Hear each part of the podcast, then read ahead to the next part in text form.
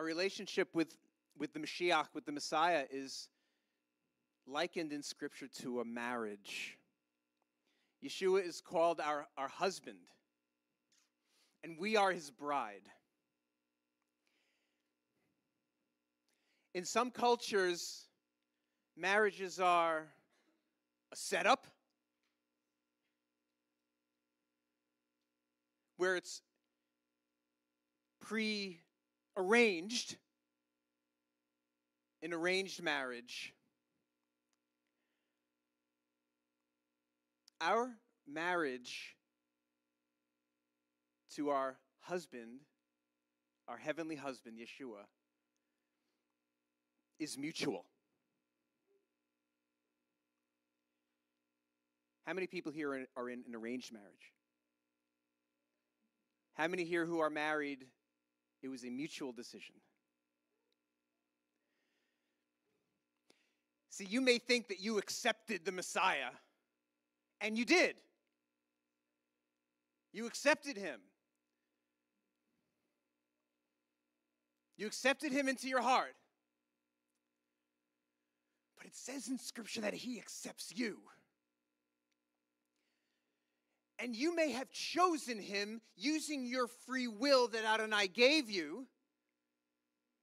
He gave us that free will. We see it very much in Torah. Choose, choose life. I bring before you blessing. I bring before you curse. I bring before you life. I bring before you death. Choose life. So we have the choice. And those of you here, and I don't know everybody here, who have chosen to accept Yeshua the Messiah as your covering, as the sacrifice, as the atonement to make you be right with God. You've made that choice. And that's a good choice to make. It's the best choice to make. But somewhere it says in Scripture that He chose you. We see that when Yeshua chose His disciples. When we see Yeshua the Messiah walking around Israel, He went to His disciples, He went to one person, and He said, Follow me. Follow me. It was just that easy. Follow me.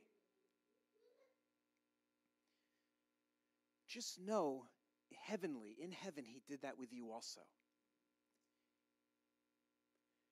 It's personal. See, when it's when a husband and a wife choose each other, or a future husband and a wife. See, it ain't no arranged marriage, it's mutual. You chose him, he chose you. And don't ever forget that, Mike. That He chose you specifically.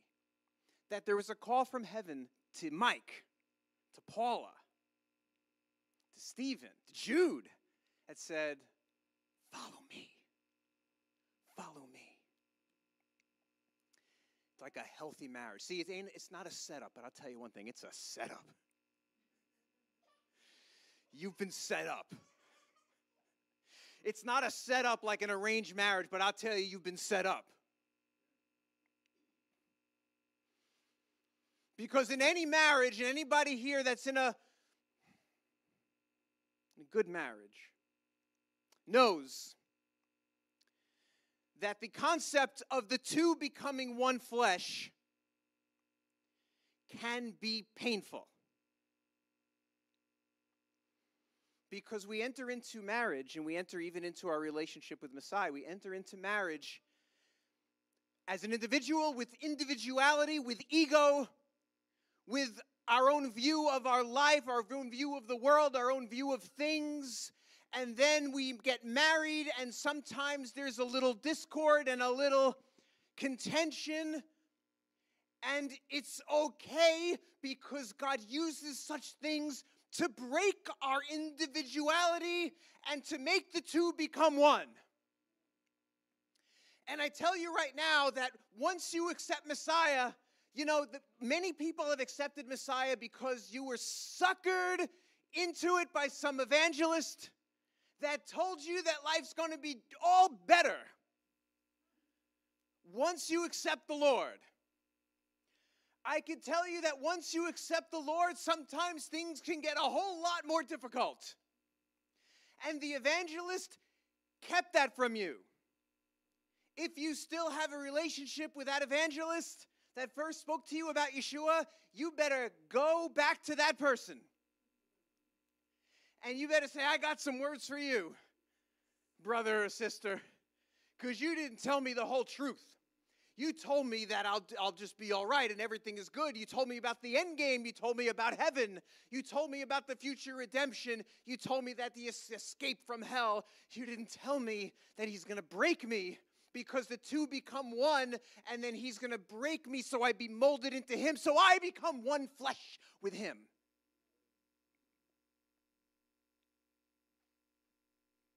You didn't tell me that, Mr. or Mrs. Evangelist. But we can't avoid it. We can't avoid it. There's a breaking and a reforming and a shaping and a twisting and a gnarling that happens once the Lord gets his grips on you. And ultimately, it's good because he has seen something in you since before the foundations of the world that you don't see in yourself and He is crafting you into that image. And we just have to submit to it. We can fight it. But if you're in that marriage with Yeshua, you ain't going to win that battle. He's going to win it. And ultimately, it's going to be for your good and for the kingdom's good and to craft you into his image. That's what it means that you become one flesh with him. Glory to glory into his image. You know, I think it was uh, Tevye in Fiddler on the Roof that said, I know we're the chosen people, but can't you once in a while choose somebody else? Sometimes there's a cost to be chosen. There's a cost. But you're being crafted into somebody that you don't come in as. You're, you're being crafted into a new creation. A new creation. Yeshua didn't buy you as a bride with the price of his life for you to just stay the same. He bought you with a price to twist you and break you and shape you and form you into his image. In this Torah portion, Bahaulatcha, I once said there's a whole latcha in Beholatcha. But I won't say that again.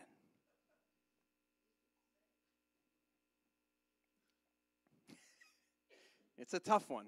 I'm not even sure if I'm saying it right. There's a passage that might be a little bit familiar to us here because in this congregation we have Levites. Now, many churches have people that serve, and congregations have people that serve. And I don't know if many churches have particular names for the people that serve in the congregation, but here they're called Levites. And for those who know that Mishkan, our name, is the ta- means the tabernacle, it's kind of a no duh that the people that serve here are the Levites. And when they're called to be Levites, and when they accept the role of being a Levite, they're brought up and they go through an, an, uh, an ordination ceremony. The ones that work here. How many here are Levites? Got a couple of hands that are Levites. They've all come up here and have experienced an ordination service that we see in our Torah portion, Beholatcha. Come on, give it a shot. That was a mistake. So we go through a similar ordination, and it's very important to understand that it's an ordination to a service to the Lord. It's so much more than like, yeah, I'll do this or I'll do this for the congregation. It's an ordination. It's an ordination. It's service to the Lord, which means that Eddie over there is not doing the video for the congregation, he's doing it for the Lord. It means that Veronica, when she brings forth the communion, she's not doing it for you or for the congregation, she's doing it for the Lord.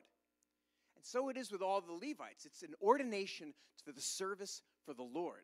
And we see that in this Torah portion where the Levites are separated from the people of Israel. So we see in their ordination service that you shall separate the Levites from among the people, and the Levites shall be mine. They are wholly given to me from the people of Israel. They're chosen. They're chosen. We have a community of people, but the Levites are chosen very, very specifically to serve the Lord.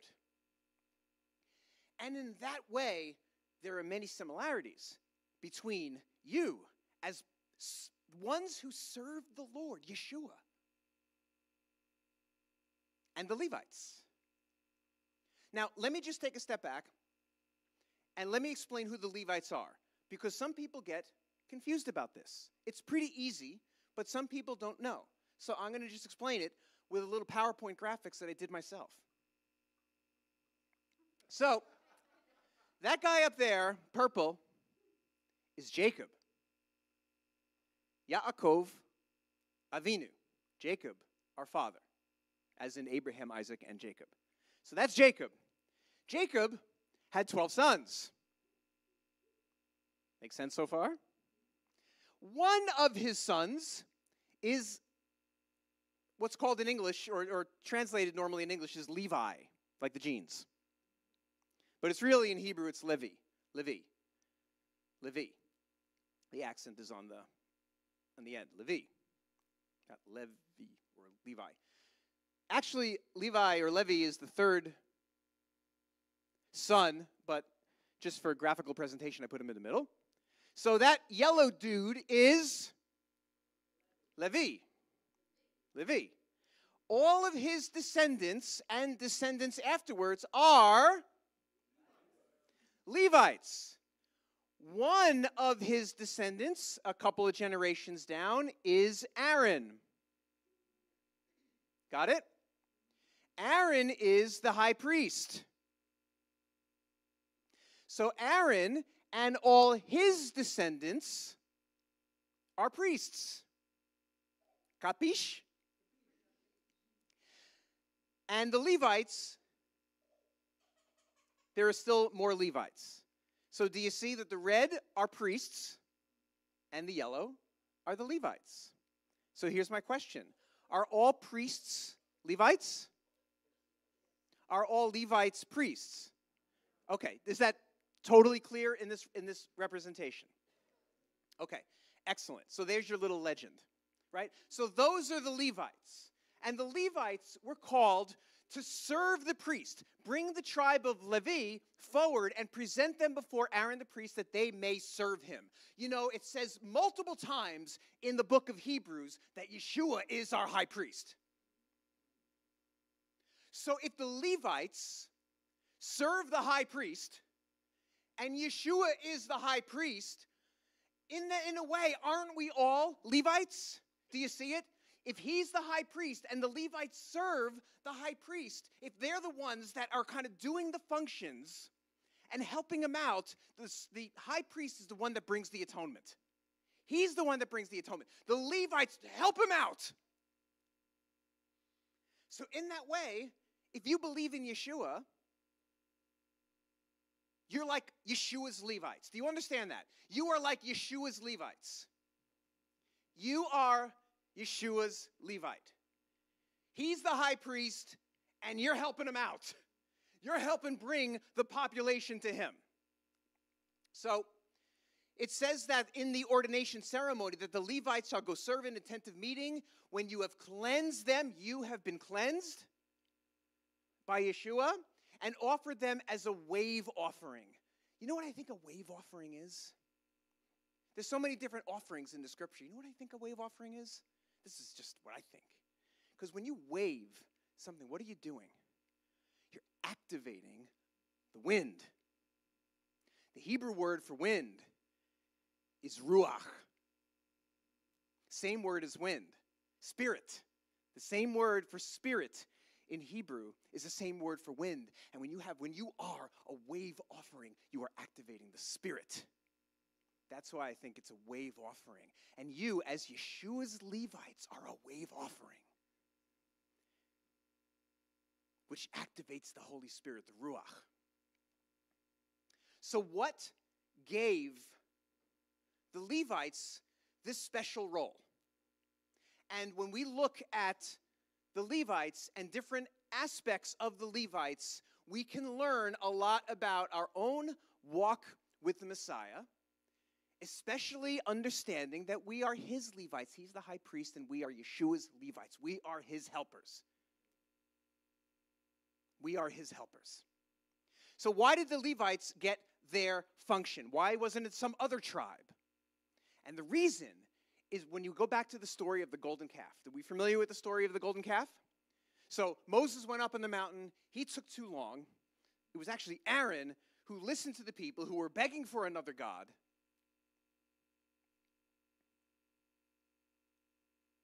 So a golden calf was built. Everybody's worshiping the golden calf. Now God says to go back down. You know, God could have told Moses to go back down the day before, but he didn't. But he tells Moses, tells Moses to go back down. The people are sinning.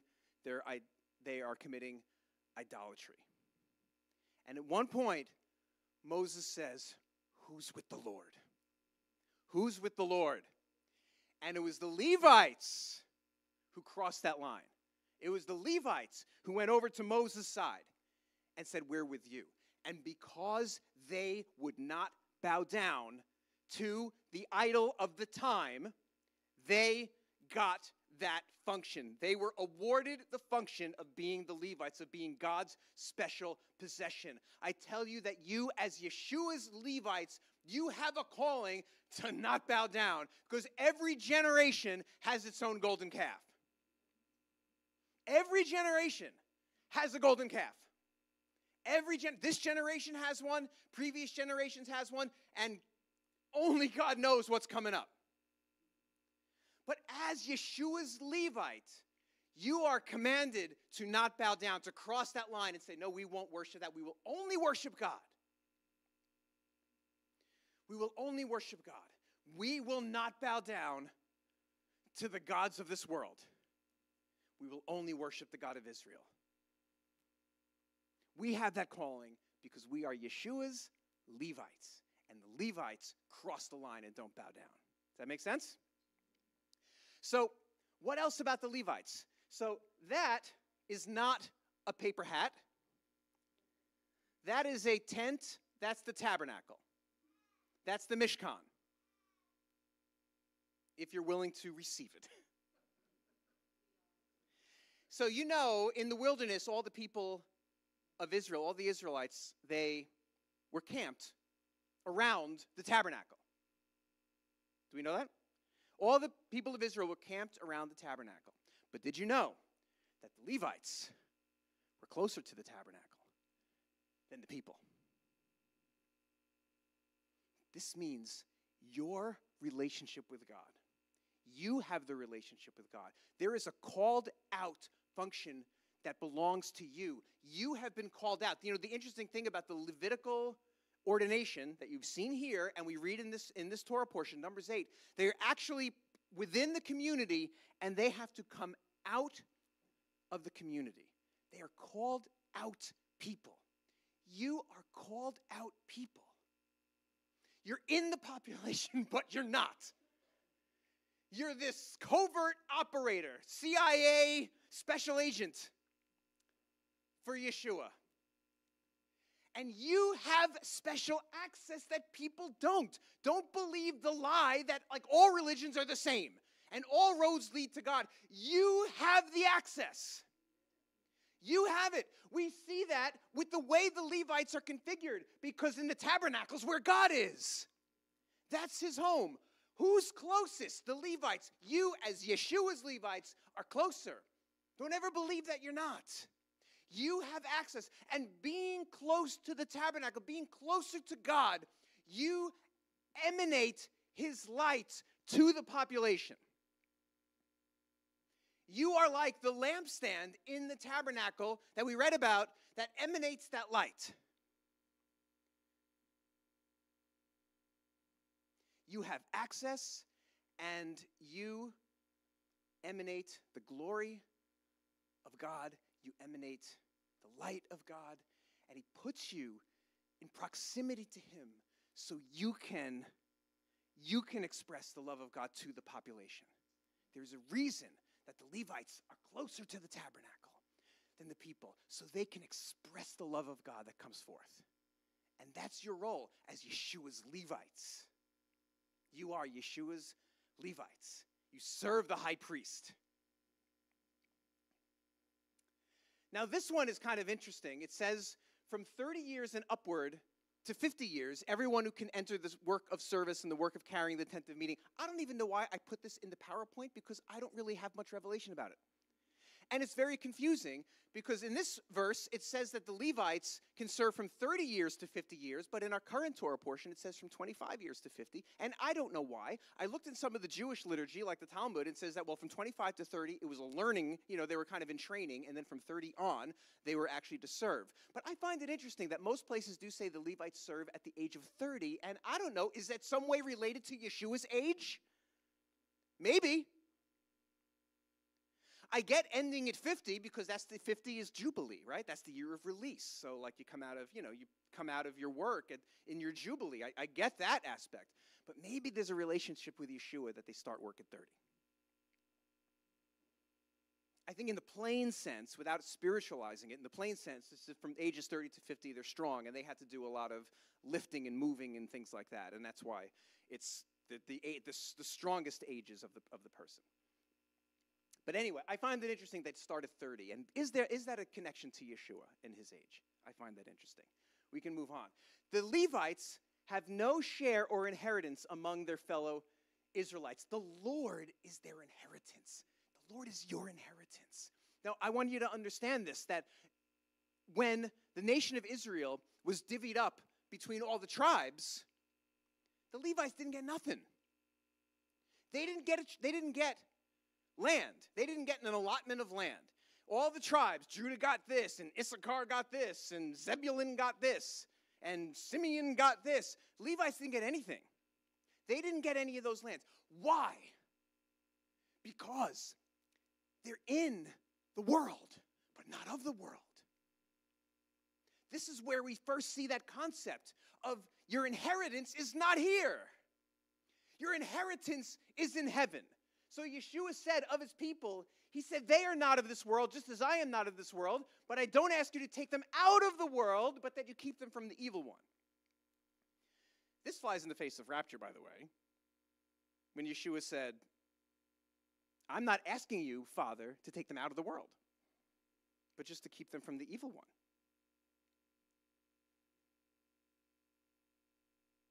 But here we see they're not of the world, but they're in the world. This is the same of the Levites. They were part of the population, but they had no land here. They had no inheritance here. Peter wrote later to obtain an inheritance which is imperishable, undefiled, and will not fade away, reserved in heaven for you. In other words, your inheritance is in heaven. Your inheritance is not here. The Levites have no inheritance, land inheritance here. This is the first application of this that we see. This is why it applies to you, because you are his Levites. You are Yeshua's Levites. I have taken the Levites instead of all the firstborn among the people. Originally, God's helpers were going to be the firstborn of everybody, just the firstborns. They were the special people, the firstborn. But the Levites, God later, it's like He changed His mind. He took the Levites instead of the firstborn. And when I see this, I see intercession, I see standing in the gap. And who's the firstborn? It's Israel. So when I read this, I see standing in the gap for Israel. That's your role as Yeshua's Levite.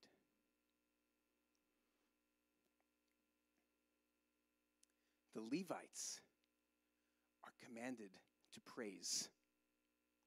King David commanded the chiefs of the Levites, spoke to the chiefs of the Levites to appoint their relatives as singers with musical instruments, harps, lyres, cymbals, playing to raise sounds of joy. That's the Levites. That applies to Yeshua's Levites too. You are called to raise sounds of joy. This is in your allotment, this is in your portion. You are called to do it. And when you raise sounds of joy, it's not just singing for no purpose, it's not just singing like a tune on your car radio. There's power in your praise. You are ordained to praise. And don't ever forget that. You're ordained to praise. Do we know the story of um, Jehoshaphat when he was asking God for help? And then a prophet came to him and said, You don't need to fight this battle. Stand still and see the salvation of the Lord. And he had the singers sing. And as the singers were singing, the enemies that he was afraid of started fighting themselves. They didn't need to lift a finger, they didn't need to lift a weapon. Their weapon was their melody, as the song says. My weapon is a melody. Who were those people that sang? They were the Levites. They were the Levites that sang. Because that is your function as Yeshua's Levites to sing praise. And when you sing your praise, walls come down. When you sing your praise, battles win. And don't forget that. That is your weapon. The weapons of our warfare are not carnal, but mighty in power for the pulling down of strongholds. You, as Yeshua's Levites, you better learn to sing. I don't care if you got a bad voice. I don't care if you can't keep a tune. I don't care if everybody around you is holding their ears. You better learn to sing in your battles because that is what you are called to do as Yeshua's Levites. And there's power in that, and don't forget it. You have been ordained as singers, as praisers, to raise shouts of joy. And don't forget that.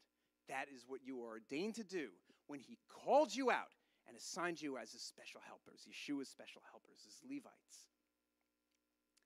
And finally, I want to end with this. The Torah is an amazing book. Now, the Torah is not necessarily chronological. But if God elected to put a little narrative right next to another narrative, there's meaning in it. And all the rabbis even know that. And there's even some places in the Talmudic writings where the rabbis are wondering why, just before the ordination of the Levites, why did God put instruction on how to build the on how to build the lampstand? And the answer is that just as the lampstand emanates the light of God to the people, that's what the Levites do. There's a connection. But we learn a little bit about the lampstand. I remember in the beginning, I was talking about the breaking that happens when we are called, and the twisting, and the gnarling, and the reforming, and the reshaping.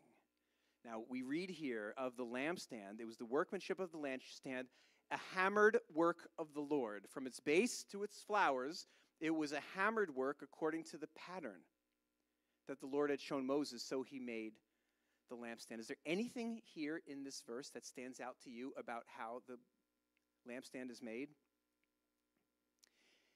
It's a hammered work.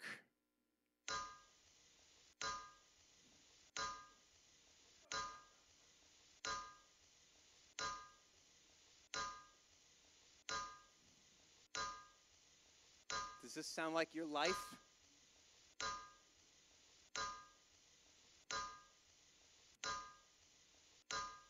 Does this sound like your walk of Messiah as He forms you, as He crafts you? The lampstand is made of gold. Oh, it's getting louder. The lampstand, is this annoying anyone? Good, because it's supposed to. Does anybody have like audio sensitivities where I should turn this off? Feel free to be. If it's, you good? Okay.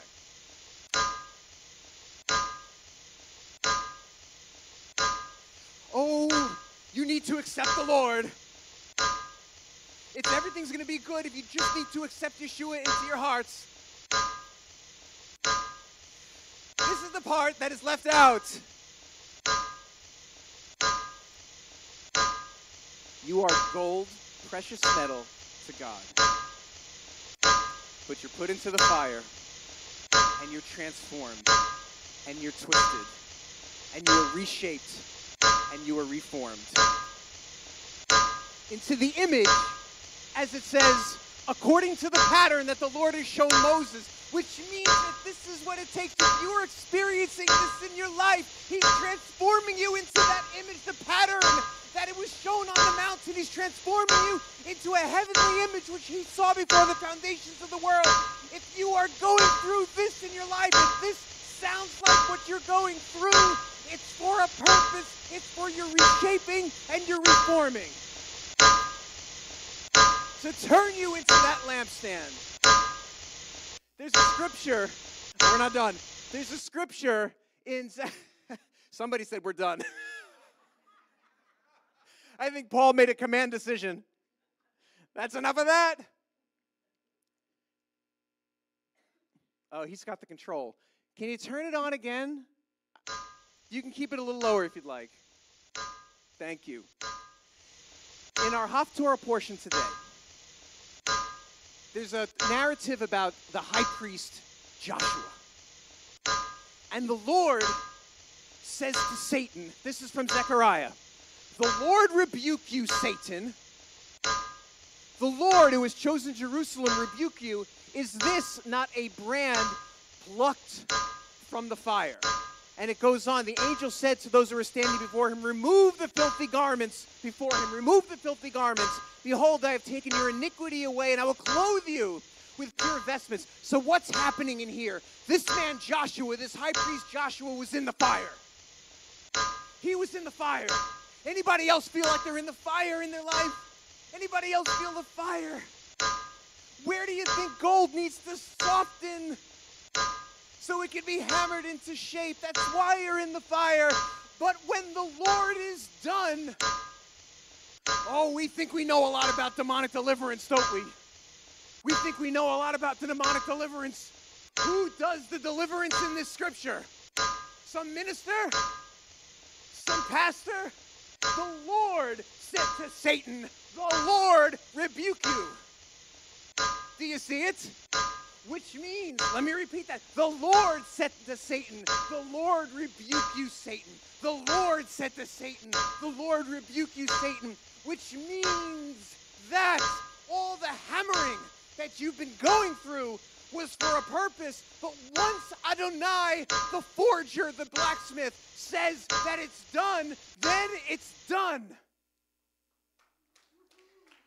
And he pulls you out of the fire and says, I rebuke you, Satan. He's a brand, the firebrand plucked from the fire, and he puts clean clothes on you and washes you up. And then we could say, This is the workmanship of the lampstand. This is the workmanship of the lampstand, a hammered work of gold. Are there any hammered works in this place today? Is there a hammered work in this place today? From its base to its flowers, that's how it says from the top of your head to the soles of your feet. I think a hammer to our toes sounds pretty painful. From its base to its flowers.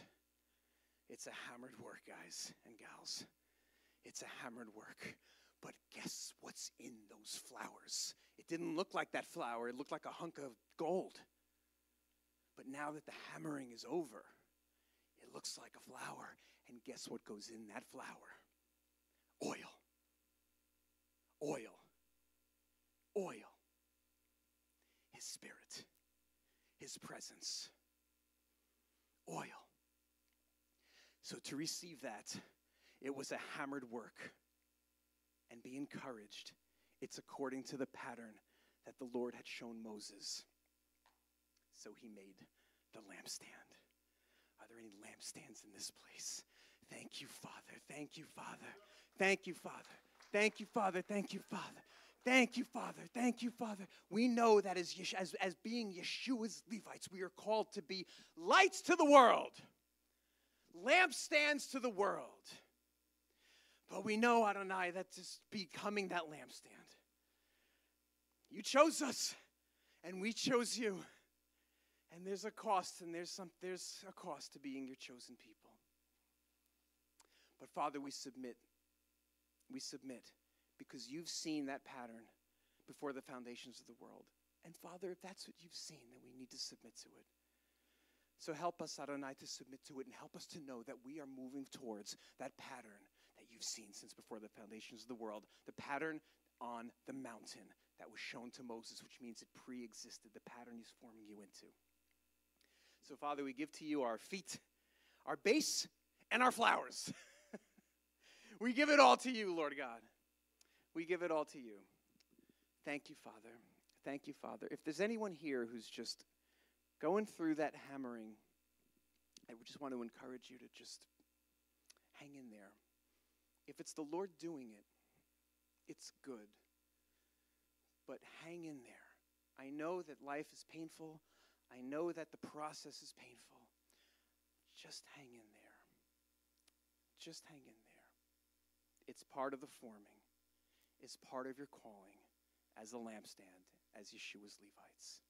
And Father, I lift up everyone here, Lord God, as they go through the forming and the shifting and the breaking and the reshaping. Father, I just pray that you are with them at every turn. You're with them at every moment of the whole thing, Father. Minister, minister, minister, Lord God, in this process, Father. Thank you, Lord. We love you. We love you. We submit to you. You chose us, and we chose you. And we wouldn't change a thing, Father. We wouldn't change it. We wouldn't change it. Thank you, Father. We love you. In the name of Yeshua, amen.